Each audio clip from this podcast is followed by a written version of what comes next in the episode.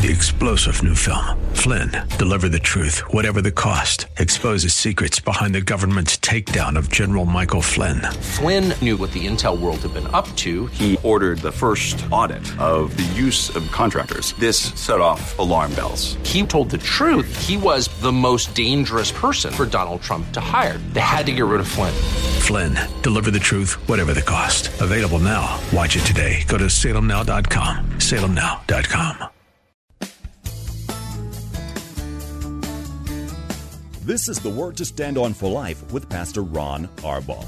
Your word is sharper than any two-edged sword. And it cuts deep into my heart. The Word to Stand On for Life is a radio ministry of Calvary Chapel in San Antonio. A live call in show here to help you answer your questions about the Bible and how to apply the Word to your daily life. For more information on Calvary Chapel, visit our website, calvarysa.com. Get your Bible questions ready and call in now to 210 340 9585. It's The Word to Stand On for Life with Pastor Ron Arbaugh.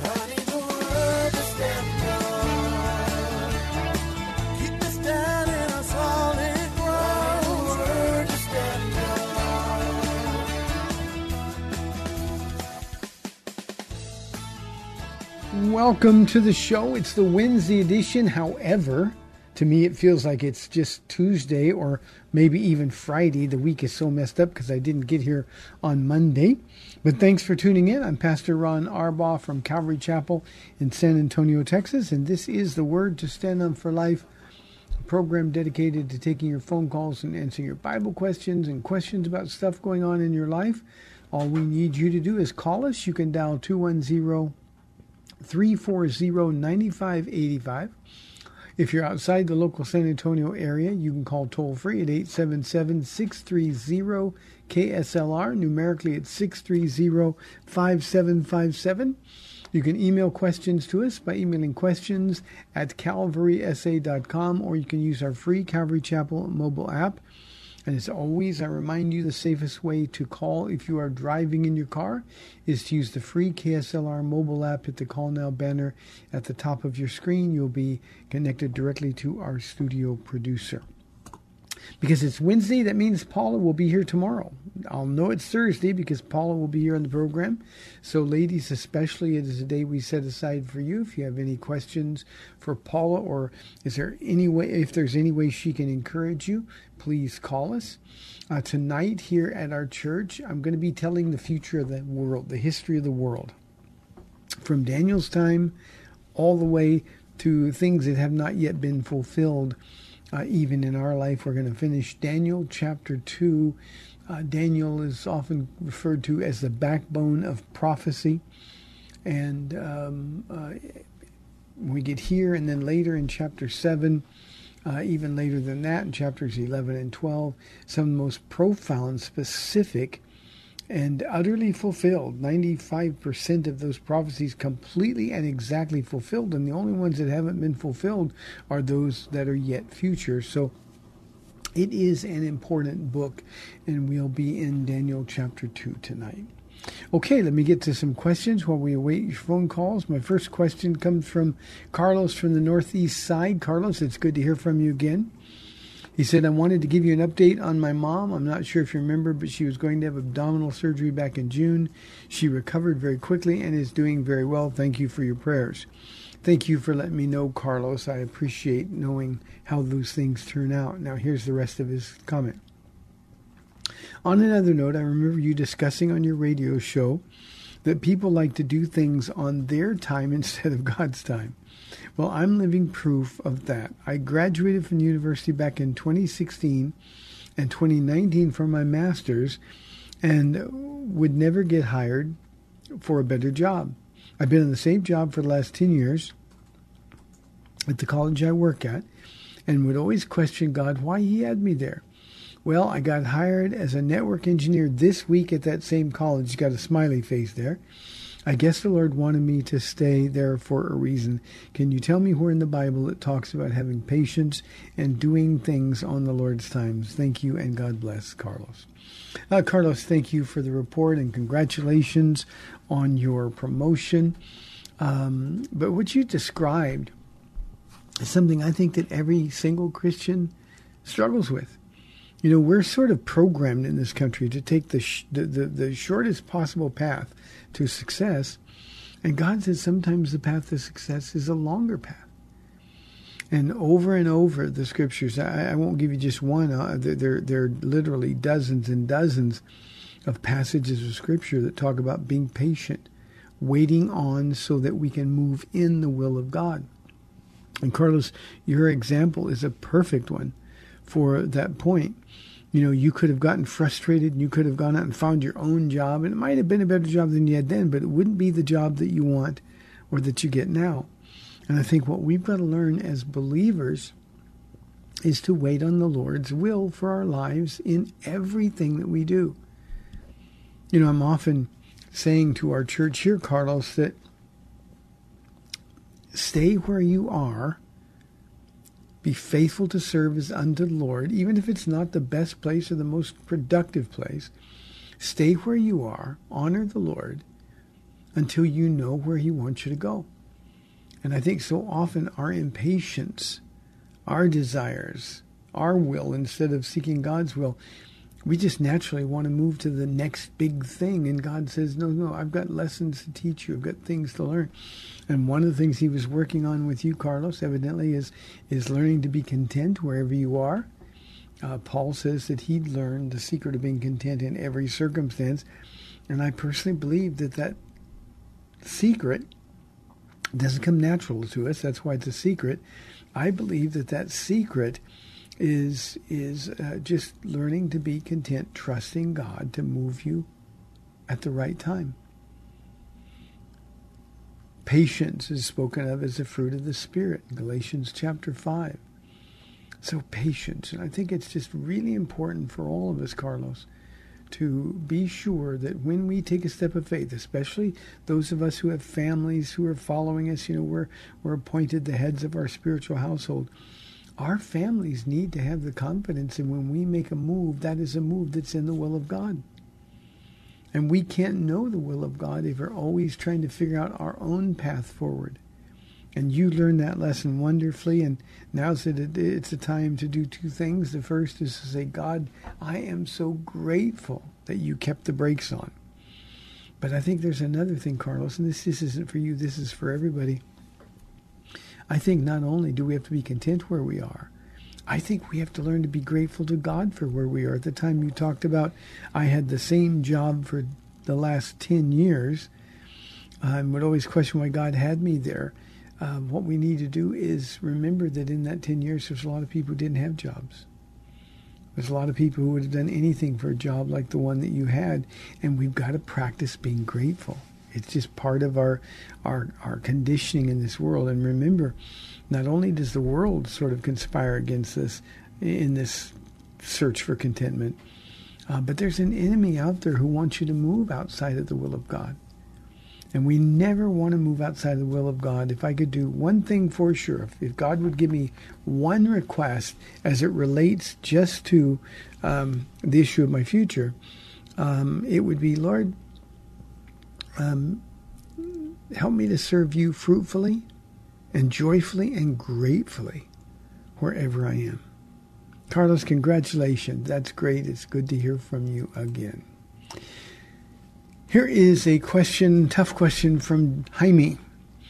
He says, I have a brother who is gay. I was told that we can pray the gay away if we have enough faith. Uh, Jaime, that's not only silliness, but it's cruel. You are in a church uh, or getting getting lessons from a church that is um, uh, just does not have a, a healthy view of Scripture. Um, pray for your brother. Tell him that you want him in heaven. Tell him people who live like he is choosing to live will not inherit the kingdom of God. And tell him about Jesus. Um, the, the, whole idea, and I think this was started by group, I think it was called Exodus International. Uh, all we have to do is we can pray the gay away, we can do things for, for conversion therapy. Uh, the truth is, what we can do is be in the presence of the Lord and serve Him faithfully, whether we're same sex attracted or not. So um, You can't pray the gay away. It has nothing to do with your faith. It has everything to do, Jaime, with your brother. Uh, does he? Will he consent to living in righteousness? Will he consent to the lordship of Jesus Christ? If not, there's nothing about your prayers that you can do at all to make a difference. Sorry for that, but keep praying for him. Keep praying for him. Let's go to Ray on line one. Ray from San Antonio, thanks for calling. You are on the air. Hello, Pastor Ron. Hello, you hear me? I said, I said, hi, Ray. Oh, I didn't get that, but uh, yeah, when when the subject of that that uh, question came up about waiting and all, it just never ceases to amaze me of the faith of the man that went down with the towers in New York. Oh. that he did not uh, did not uh, leave the job and go do what he wanted to do, which was have pizzas, you know. And and if you, I don't know if anybody's not heard that, but uh, it just really chokes me up. And if Yeah. you could comment on that, I'd appreciate Yeah. it. I will, Ray. Thank you very, very much.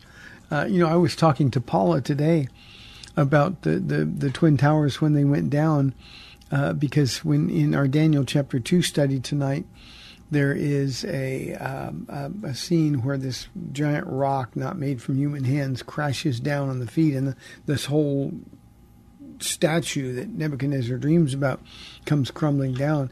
And I said to Paula, I said, you know, I think about the, the Twin Towers when they all came crumbling down, crumbling down. We saw that on, on live TV. Uh, they just they just dropped out of the sky, and that's when everything went went nuts. Uh, but the story that Ray is referring to, I had the opportunity on the first year anniversary after 9 11 uh, in New York to serve uh, with a lady named Jeannie Braca. And um, uh, we were there during a, a, an evangelistic outreach. We had a we were in a movie theater, and um, she was sharing her testimony on stage, uh, and I was there uh, counseling people and praying for people on stage. And uh, uh, Jeannie was telling us about her husband, Al Braca, uh, a very wealthy trader, very successful. God blessed him abundantly financially. He worked for um, uh, Cantor Fitzgerald, um, and their, uh, of course, their building uh, at the World Trade Center was hit by the by the airplanes. And um, she was telling us that that he'd been saved for 15 years, and when he got saved, all he really wanted to do, and he had enough money to do anything he wanted, but for for the desire of his heart was to open a pizzeria. He wanted to to to work with his family, build a business that his sons could take over um, one day, and all he wanted to do was open a pizzeria for his sons. And every time he would start to plan or make a move, the Lord would stop him. And he would say, "But, Lord, I want to do this. I want more time at home. I want to spend time with my family. Why won't you let me to do that?" And every single time, the Lord made it crystal clear that no, this is where I have you for a reason. And on 9/11, he was in the upper floors, and the plane hit below him, and it became clear very often, or very early rather, that uh, that uh, they were all going to die in there. The heat was intense, uh, the building was moving, uh, and there was no way out. Uh, he took the time to call his wife, Janie, and said to her, uh, "I'm not going to get out of here. I just want you to know I love you. I now know why God has me here." Uh, there's 50 people on this floor that I've been sharing Jesus with, and they're ready to receive Christ. I just wanted to call you and say goodbye first. And on that day, Al Braca's life was given for the Lord's service. And on his floor, in, in this is the office area he was, the people who watched his testimony for all those years, the people who'd seen his joy, the people who watched uh, his representation of, of Jesus, they knew who to go to on that day when they were all afraid. And, and Jeannie said about 50 people prayed to receive Jesus Christ just before that building went down and they were all dead. So you see, there are times when, as Christians, we got to be like Jesus and say, Nevertheless, Lord, thy will be done. And that's exactly what Al Braca did. And even though it was not what he wanted to do, he didn't care about the money anymore. He didn't care about the success. What he wanted to do was just spend time with his family and own a pizzeria in New York. But on that day, he realized what his goal in life was. Had he not been faithful, had he not been obedient, Ray, who knows what would have happened to those people. But you see, God's the one who's in control of those things. Thanks for the opportunity to share that story, Ray. It was, uh, it was, um, it impacted my life, as you know, because you heard me talk about it. 340-9585 for your live calls and questions. If you're outside the local San Antonio area, you can call toll free at 877-630-KSLR. Here is a question from Jeremy. He said, I often feel like God is distant. How can I keep the feeling that He is with me daily? Jeremy, this is why you need faith. You know, feelings are so unreliable. Our emotions, we can't depend on them at all. I think sometimes we humans, we want to walk by goosebump instead of by faith. But see, here's the thing God is never distant from you. He said, If you draw near to me, I will draw near to you. So it seems like you haven't been drawing near to the Lord. In fact, it could possibly be because you're so worried about what you're feeling. Secondly, Jeremy, I think we need to remember that we have to believe the word regardless of how we feel, regardless of our circumstances, our emotions, uh, regardless of, of, of, you know, burning in the bosom. I think we just got to remember that God's word says, God's word promises he will never leave or forsake me. That is not distant. Third, we got to remember that, that he wants to be so intimate with you that he lives in you. Christ in us, the hope of glory, in the person of the Holy Spirit. So, Jeremy, here's one of the times when you've got to say, it doesn't matter how I feel. Now, I know people want goosebump experiences. I know they want to see God do miracles. But how about just being with Jesus? No matter the circumstances, for no other reason than you believe who he is, what he's done, and in the promises that he's made. So don't worry about how you feel. Just remember what the Word of God says. One of the things, Jeremy, that makes this so important is because there are times when we get up and we say, Well, I don't feel like praying or I don't feel like reading the Bible. But see, if you're not in the Word, you're shut off from all of those wonderful promises that God has made to you, those those promises that that He intends to completely fulfill. So don't worry about how you feel. It takes faith to follow Jesus. Some days the days are long and tedious. Other days the days feel like you're kind of bouncing along on a cushion of air read the book of Acts and think about the Apostle Paul's uh, uh, uh, testimony. You know, the, the travel he did between cities, the monotony, the, the time that he would use just to pray. Read Second Corinthians chapters 11 and 12 and, and get an idea of how difficult his life could be. Believe me, there were a lot of times when he was beaten. Philippians um, uh, in the Philippi uh, prison, he, he, he was beaten and thrown into stocks. He didn't feel goosebumpy. And yet he and Silas sang songs of praise and thanksgiving to God. And that, of course, precipitated their release. So, Jeremy, that's the best I can do. If you're looking for uh, your Christian walk to be always pleasant, always fun, always full of goosebumps, you're you're really in the wrong place. Thank you for the question, Jeremy.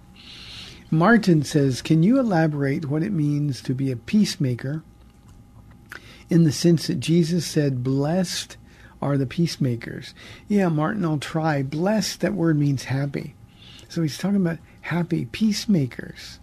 Have to have their foundation Jesus, not issues. I'll just give you an example of the crazy world that we live in now, and I think sometimes the pathetic condition of the Church of Jesus Christ here in the United States our churches are so divided over everything. We divided last year over politics, and, and that division has never been healed. We got pastors standing in pulpits preaching politics and party lines and, and, and earthly kingdoms and, and this is who you should vote for. You can't vote for the other person if, in fact, you call yourself a Christian. And, and a peacemaker would say, everybody who comes to my church needs to see Jesus and not my political views. We now have division over masking, vaccinations. Social media has ruined people, and and while this is a tragedy, personally, for me to have to say this, Christians have fallen into the social media trap. We get on social media to argue. We get on social media to blab our opinion on things. That's not being a peacemaker. Friendships have been lost among Christians in the church, in our church, in other churches, simply because of political arguments. You're on one side, I'm on the other side. I'm done with you. That's not being a peacemaker. So, in the culture and the time that we live in, being a peacemaker is being sure that the foundation for your life is Jesus and not issues. Making sure that you're a servant of the right kingdom, the, the kingdom of God, rather than the kingdom of earth. I think we forget what the Bible says about how things are going to go in the last days. And we've got brother and turned against brother and sister against sister uh, for all kinds of reasons. Uh, uh, Martin, I, I, I took a lot of heat for for reopening our church um, in 2020. Uh, people that said they loved me, um, uh, and, and literally, and I don't mean this in any sense in a bad, but they literally fawned over me. They were proud of their pastor, and and, and suddenly I reopened, and, and I didn't love him anymore. I didn't care for people's health and safety. I mean, those people didn't love me in a true sense, did they? When we eliminated the mask mandate in our church, when our governor said, when we followed all the rules, when our governor said the masks were no longer required, we stopped the mask mandate here at the church, and people got really angry. They questioned some of them, as I said, whether or not I loved them. You say you love the people, but you don't care if we die. See, that's not being a peacemaker. That's just the opposite. And Martin, I'm taking some time with this because this is what we have to eliminate as Christians. Our job is to present a bridge between politically the left and right. That bridge is Jesus Christ. Our job is to present a bridge between sin and righteousness. That, that bridge is Jesus Christ. And if we are polarized because of opinions, well, then as a pastor, I wouldn't be doing my job if we're polarized. Then we're not being peacemakers at all. And, and thus the blessing that Jesus promised there, the happiness. And again, the literal word is happy are the peacemakers. And I want to be, I want there to be a smile on my heart and a smile on my face. There's a lot of things going on in this world that I don't like, and I look around and shake my head and I wonder, how did we ever get here? But the reality is, we, we're where we are because we stopped being peacemakers. We started advocating, started advocating for our point of view rather than for the point of view of Jesus. We should care about one thing and one thing only. Are people going to heaven or are they going to hell? That's what Jesus said. Now, that does not mean that we can't vote. It doesn't mean that among family, friends, we can have an opinion if we can separate it from our calling as a Christian. But the reality is, none of us should have an opinion that contradicts that of Jesus's. And because we stake out our territory, we've we've acted like a bunch of children in this last year and a half. And unfortunately, Martin, it's getting worse rather than better. So, Martin, that's what it means to be peacemaker, the way Jesus understood it in his time. Jesus said that we love our enemies. It's easy to love lovable people. It's easy to love people who agree with us. But Jesus said we're to love the unlovable, we're to love the difficult. As you may know, Martin, we're in 1 Corinthians chapter 13. I talked about it a little bit yesterday in the program. It's a love chapter. And we Christians who are to be the light of love to this world, we're, we're the ones that are hold out the olive branch to the, the, the worst of the worst. And yet we so cling to our own viewpoints and opinions that we forfeit any right to speak at all for Jesus. So, Martin, make sure your foundation is Jesus, not issues, not politics, not ideas. Your foundation is Jesus, and every one of us, we can open our Bibles and we can get our marching orders directly from Him. We are to be lovers of the people for whom He died and he died for the world. Martin, I hope that helps. Thank you for the opportunity to share my heart on that. Hey, the phones are quiet. We'd love to have your calls 340-9585 or toll free uh, 877-630-KSLR. We've got 30 minutes left. We will be back on the other side of the break. We'll see you in two minutes.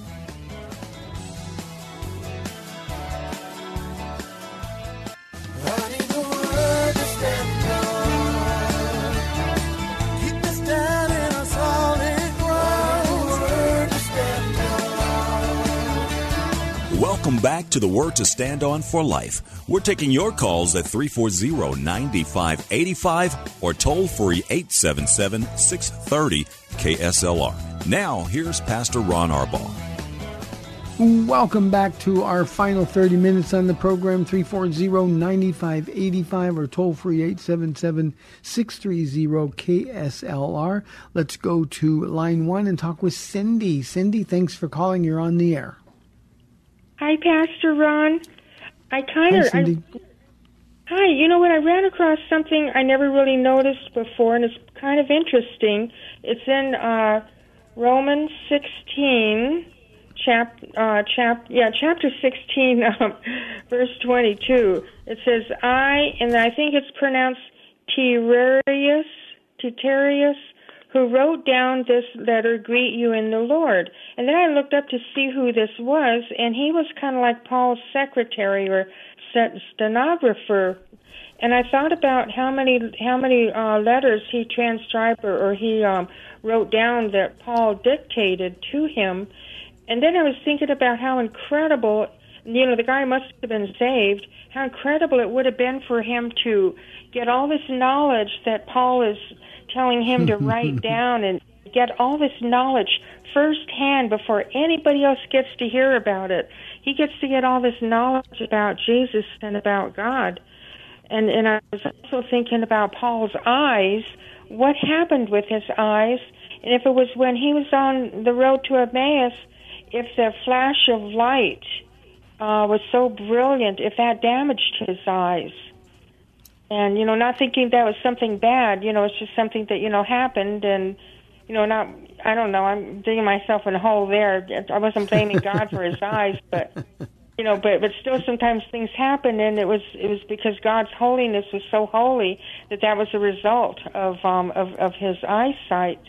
So anyways i'm going to get off the phone and listen to what you have to say about about this guy. Bye. Thank you, Cindy. Thank you. Tertius is it's Tertius is is the pronunciation, um, and he's a remarkable story. Now he wasn't Paul's only secretary. Um, uh, Paul would use different people as he traveled to different locations. Um, Tertius. Now, what, what's great about him is that he's a slave. Tertius means third. So he's a third. In the next verse in Romans 16, uh, he says, And our brother Quartus send you their greetings. Quartus means four. In the Roman Empire, slaves that were born into slavery, they didn't even deserve names. They were numbers one, two. There's a, a, a reference to Secundus, um, and and that means second. So um, th- th- these were just slaves, and and the beauty about this, Cindy, is that that Paul's gospel message appealed to everybody. We see important officials, synagogue rulers, Um, uh, Paul, of course, spoke before kings and queens. Um, and so his ministry went from all the way from the very top to the very bottom. And Tertius was one of those people. Now, there is no question that he was saved. Uh, Paul wouldn't have entrusted his letters to somebody who wasn't saved. Um, but uh, Paul, because he had problems with his eyes, we know that from his letter to the Galatians. He said, "You'd have plucked out your own eyes for me," um, and and it, you know, uh, we don't know how reliable it is, but there is some documentation from early church history that indicated that Paul's eyes had this constant um, uh, guck coming out of them, uh, and, and, it was really difficult for people to look at. Um, and, and so he had vision problems. Uh, so um, Tertius just had the privilege and honor of sharing, and you're right. Uh, there's no question that, uh, well, they didn't know this was the Holy Spirit writing through the Apostle Paul. Uh, there's no doubt that the Holy Spirit was gripping his heart the entire time. Let me talk about his eyes for a moment. Um, we have to remember, and there's a lot of people try to figure out what Paul's thorn in the flesh is, and, and, and the majority, I think, of people say, well, we believe it was the problem with his eyes. And there are some who speculate that uh, it was because, as you suggested, that he saw the holiness of God and, and it, it damaged him forever. But we need to remember that God Himself, Jesus Himself, sent Ananias to pray for Paul and, and, and heal his eyes. So if God healed his eyes, they would have been healed, and and, and uh, that that blindness isn't something that would have plagued him. So it's very important that we understand that it it, it almost certainly was not a, a condition caused by um, seeing the glory of God. So people say, well, what was it caused by? You know, things weren't very clean. There wasn't very much an emphasis on hygiene in the first century, and they traveled from one place to another. Uh, what what amazes me is how Paul persevered in spite of those things. So we don't know what it is. There is no way of knowing, and even speculating about it really is to miss the point. Paul served. He said, "I was spent and willing to be spent more." In other words, I gave everything that I had and then gave more. And that just characterized his entire ministry. Again, if you can read 2 Corinthians 11 and 12, Paul details the, the suffering in his ministry, and yet he never backed away. He never said, you know, I'm not feeling well, maybe I need to go on vacation. He always was on the go for Jesus. And, and I think that is a wonderful model that we all should follow. Uh, so uh, Tertius is uh, uh, one of my favorite, along with Secundus and Quartus. Um, and Quintus number, means number five. There's a there's a reference to Quintus in in one of the epistles. Um, it just shows how vast Paul's audience was, and and when our Bible says God is no respecter of persons, that's never demonstrated more clearly than than by the fact that that slaves. Onesimus was a slave. They all got saved, um, just like the rich and the powerful got saved. Thanks, Cindy. Good question. Appreciate it very, very much. 340-9585 for your live calls and questions. Jennifer says, Pastor Ron, what happens when a Christian dies but still has unconfessed sin? Jennifer, this is the beautiful thing about, about salvation um, when when Jesus died for our sins and when we gave our hearts to Him, we're born again. All of our sins, past, present, and future, were forgiven. So if I sinned last night and I didn't say, God, I'm so sorry, please forgive me, um, uh, and I die tomorrow in that condition, it doesn't mean that I'm not saved. It just means that those sins are already covered under the blood of Jesus. Now remember, Jennifer, when we confess our sins as believers, it is not to get saved because we already are. The reason we confess our sins is to restore, renew our fellowship with Jesus Christ. And that's what 1 John 1 9 is all about. So, um, our sins are forgiven. If we're really born again, our sins are forgiven. Uh, but when we continue to sin, our fellowship, Jennifer, can be broken. Thank you very, very much. Let's go to line one, talk with our friend Ruben from Seguin. Ruben, good to hear from you. You are on the air.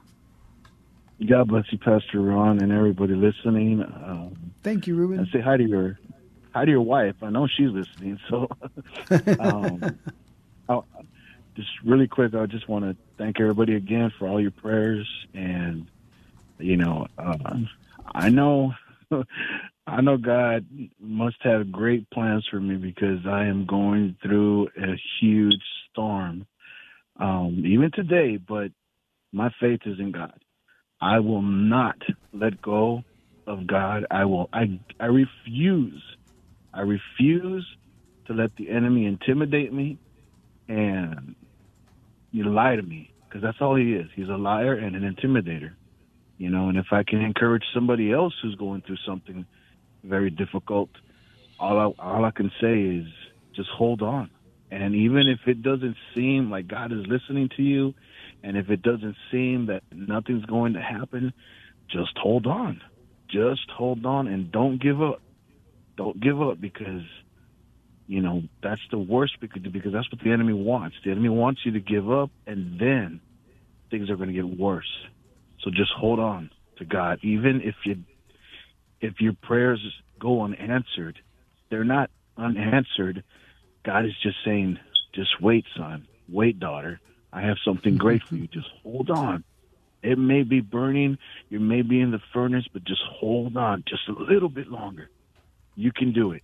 If I could do it, and I've been going through this for eight years, I know you could do it. So, just a little encouragement, and then um, you, a question I had. Yes, yes, sir. Thank you. And then a question, if I may, actually from my little nephew. Um, we listened to you when our school started, and uh, they're they're talking about dinosaurs and stuff at school.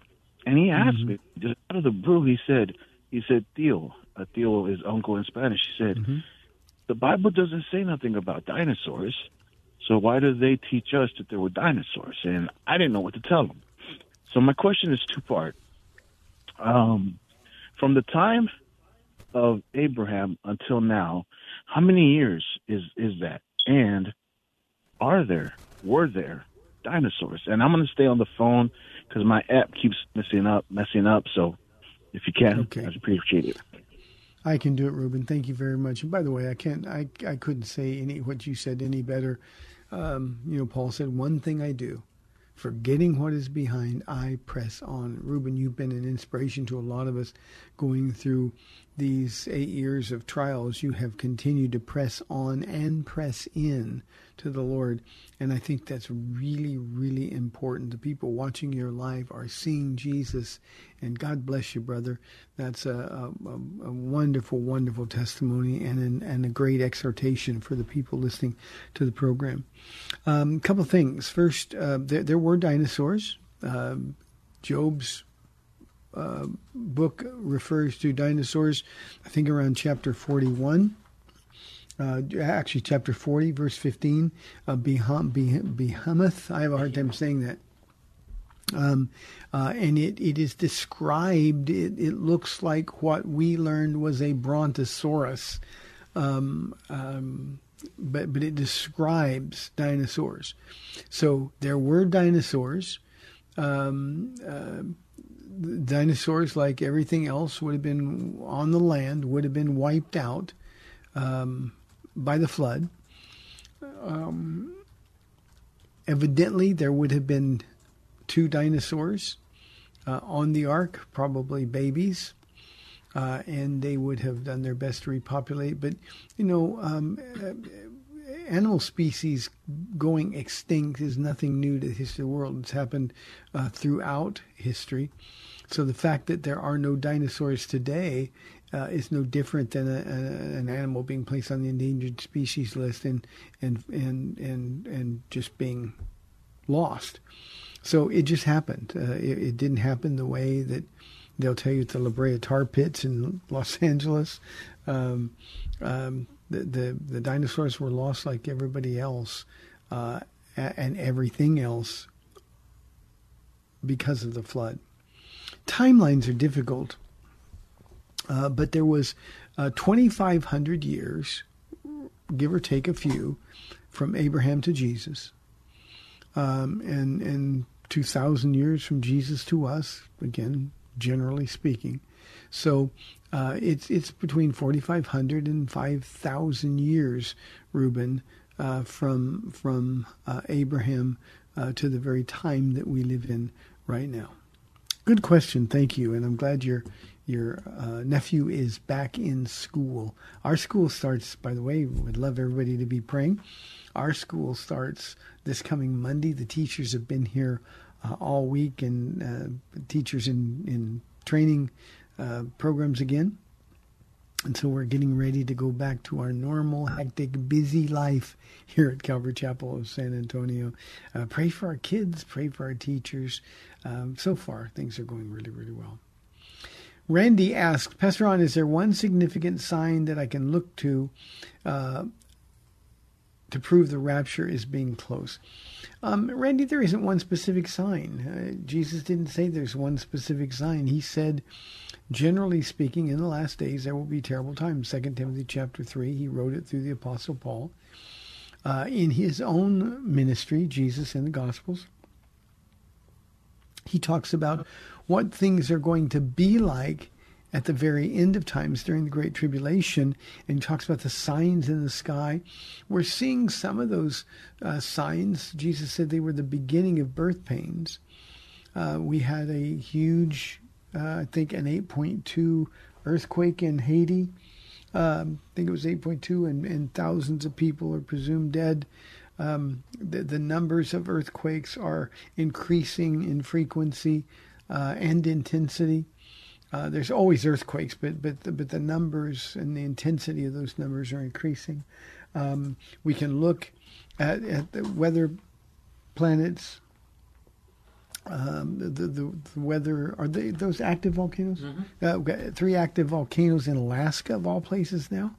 Um, so, you know, Romans chapter one says the whole earth groans, awaiting its renewal. Uh, so the earth is getting tired, and we're getting to the end. Um, I say all the time, we're in the very last days. But the one sign that points to the, the rapture being close um, is is actually the rapture itself, and and we don't have any warning of that. Jesus said He's going to come uh, as a thief in the night. He will come for His church that way. That doesn't mean Jesus is a thief or it's a bad thing. It just means unexpectedly uh, and intentionally. The timing is vague because Jesus, this is a test. He wants us to live as though He could be back at any moment. So when we're taken out of here, Randy, at that point, uh, the whole world will know there's seven years left. There's seven years left. Um, approximately seven years. When I say seven years, we'll be in heaven with Jesus for seven years. Uh, but the um, uh, world will be sort of plunged into a, a darkness, an evil darkness that is um, impossible for us to even begin to, to comprehend. So we're getting close. Look up, for your redemption draws nigh, the King James says. And we need to keep our eyes focused squarely on Jesus. 340-9585 for your live calls and questions. Um, Randy, thank you for that question. I want to really beat this drum a little bit. I don't have anybody holding, so um, we should be living our lives sort of like a spiritual alarm clock. I've told you often that I get up in the morning and look at the eastern sky first thing. That's where he's going to be coming. And I always, my first thought is today could be that day, Lord. And so I want to be about Jesus' business. As I said to an earlier question, the first half of the program, we're so focused on the business of this world that we're not telling people about Jesus. And I think a lot of people uh, in the rapture of the church are going to going to hear Jesus say, "A wicked lazy servant says, My master delays his coming." I think we're going to all be accountable for why we didn't believe. And we'll say, "But we believed you were coming." Well, then why didn't you tell people about me? Why weren't you actively sharing your faith? Paul writes to Philemon He says, I pray that you'll be active in sharing your faith so that you have a full understanding of every good thing that we have in Christ. And honestly, if you're not sharing your faith, you don't understand your faith. And I think that's important. Here is a question from Leticia. Uh, she says in Philippians 2:12, is it saying that works are part of our salvation process? Philippians 2:12 says, "Work out our salvation with fear and trembling." Not work for it, Leticia. So it's not part of our salvation process at all. The works that we do are a result of being saved. So a natural extension of being saved. It's like if you go out to buy a car, you don't go out to buy a car to park it in the garage. You go out to buy a car to drive it. So that's why you go through the process. Well, we get saved so that we can work out our salvation with fear and trembling, and it's a healthy filial fear of God. Uh, it's it's a, a, a working out our calling, using our spiritual gifts. It's serving His body. It's being a light in the world that is so dark. All that is working out our salvation with fear and trembling. Certainly, it precludes any possibility of saying, "Well, I'm afraid of COVID, or I'm afraid of this, so I'm not going to do anything. I'm going to stay at home." Uh, that precludes that. Now, again, I want to put an asterisk here. If you are uh, in a compromised health group, then Jesus isn't upset because you're staying home. Please don't misunderstand me. Uh, to do that, you almost have to intentionally want to misunderstand me. But for the rest of us, most of us who are healthy, and, and, and the world has tried to make us so afraid that we're completely um, immobile. I always say that Satan loves a sitting target. Um, we're the ones that need to be out sharing we're the ones that need to be telling people about Jesus. We're the ones that need to be in church serving our brothers and sisters. The idea that, well, I'm not going to go out, I'm not going to go to church because I might get COVID is foreign, absolutely foreign to anything that the Bible teaches. So please understand, and Leticia, I'm not suggesting that this is what your question uh, suggests. Um, please understand that we've got to work out every day we got a job to do. We don't get to take a day off because we're tired. We don't get to take time off because we're sick. Every day we've got a job. That's working out our salvation with fear and trembling. One other thought on this, and then I'll go to what might be the last question today. Um, we're working out our salvation with fear and trembling if we're pursuing holiness. We can't procrastinate on being holy. Be holy as I am holy, uh, we're told in Scripture. So um, we work out our salvation, the gift that God has given us, and we work it out for His glory alone. Georgia says, and yes, I'm looking at the question. We've got four minutes. This will be the last question of the day. Pastor Ron, how do we reconcile all the information we get from government sources which proves to be untrue and obeying those in authority? Um, Georgia, I don't. I think we are at the point in our history where it we should have no expectation of government sources being true and reliable. Uh, we obey those in authority, Georgia, um, unless and until they tell us to do something that contradicts what the Bible has told us to do. Peter said, "You you decide should we obey man or should we obey God? As for me, I, I can't keep declaring this name." So if they were to tell us that we can't have church, we would not obey that. Uh, it doesn't matter what facts or what um, arguments they use, we would obey it because we are commanded in Scripture to meet together with the saints on a regular basis. So, um, um, Georgia, I just don't think it's possible to reconcile all the information because nothing is true, nothing is is is legitimate except your Bible. So, sort of unplug a little bit from the information sources of this world and plug in to the one true thing that never changes God's word is true. So please, please, please just find out what Jesus is telling you to do. If you'll do that, he'll have you in that place that is the safest place for you to be.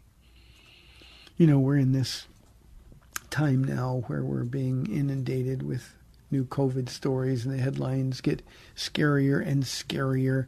Uh, again, I think it's a concerted effort to make us fearful. Again, I don't know uh, whose agenda it is, but but I personally believe it's the enemy, the devil. Uh, he wants Christians to be afraid, and what we've got to remember is that that uh, fear is not what we're called to live in.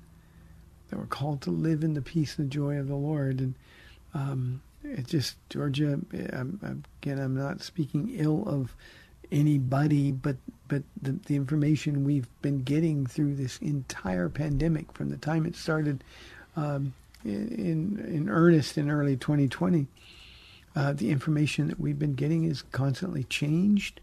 Um, so much of it is proven not to be true. So much of it has been proven to be outright lies.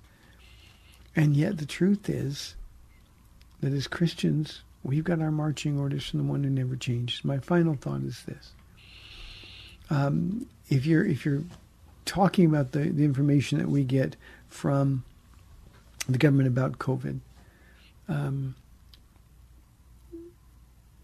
prayerfully weigh the choices that you're going to make and use your, your brain, be reasonable, and examine the evidence. I think you're going to find that Jesus still has you in his arms and you're going to be okay. Doesn't mean people aren't going to get sick. Everybody's going to get this.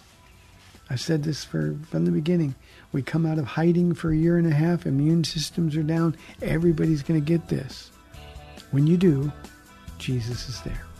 Hey, thanks for tuning in today. You've been listening to the Word to Stand On for Life. I'm Pastor Ron Arbaugh from Calvary Chapel in San Antonio, Texas. Lord willing, we'll be back tomorrow at 4 o'clock on AM 630 The Word. That's me and Paula. We'll see you then. Bye-bye.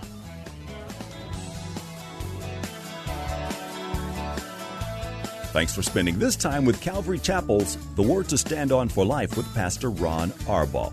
The Word to Stand On for Life is on every weekday afternoon at 4, and Pastor Ron invites you to find out more about Calvary Chapel at calvarysa.com. The Word to Stand On for Life was sponsored by Calvary Chapel of San Antonio.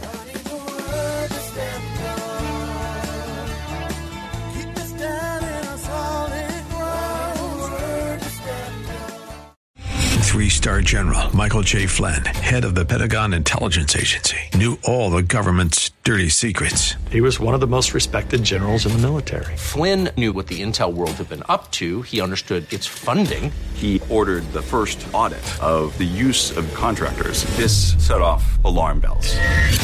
The explosive new documentary, Flynn, Deliver the Truth, Whatever the Cost, uncovers the facts behind this scandal. Flynn told the truth. He was the most dangerous person for Donald Trump to hire. I find out the worst enemy that I'm going to face in my life is right here in America. They took my assessment and they wanted me to change it. And I was like, I'm not changing it. They had to get rid of Flynn. With in depth interviews, archival footage, and never before seen personal records of the man behind the headlines. I just felt like I was drowning. Flynn, deliver the truth, whatever the cost. Available now. Watch it today. Go to salemnow.com. Salemnow.com.